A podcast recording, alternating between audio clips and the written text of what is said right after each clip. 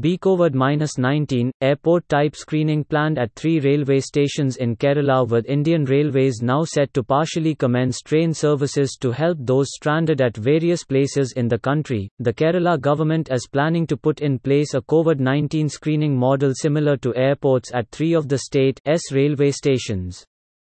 These stations are Kozhikode, Ernakulam and Thiruvananthapuram. T State Minister V. S. Sunil Kumar said symptomatic passengers would be shifted to hospitals from the stations and others would be transported to their home districts in specially arranged Kerala State Road Transport KSRTC buses. T. The railways will provide us with the full address details of the passengers.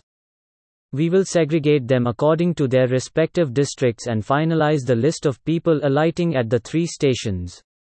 Those who reach the state will be screened and tested for symptoms, Sunil Kumar told news agency PTI. Also read, Coronavirus Live, Delhi records 13 fresh deaths, India death toll at 2,294 t. According to central government guidelines, Indian Railways has to ensure that all passengers are compulsorily screened and only asymptomatic passengers are allowed to board trains. T. Passengers would be provided with hand sanitizers at entry and exit points at stations and in coaches and all of them would have to wear face masks.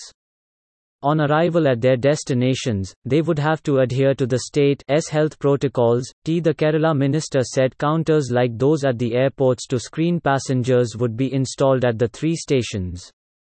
We will open separate counters like we have done in the airports. We expect at least 1,400 people in each train and they will alight at three different stations.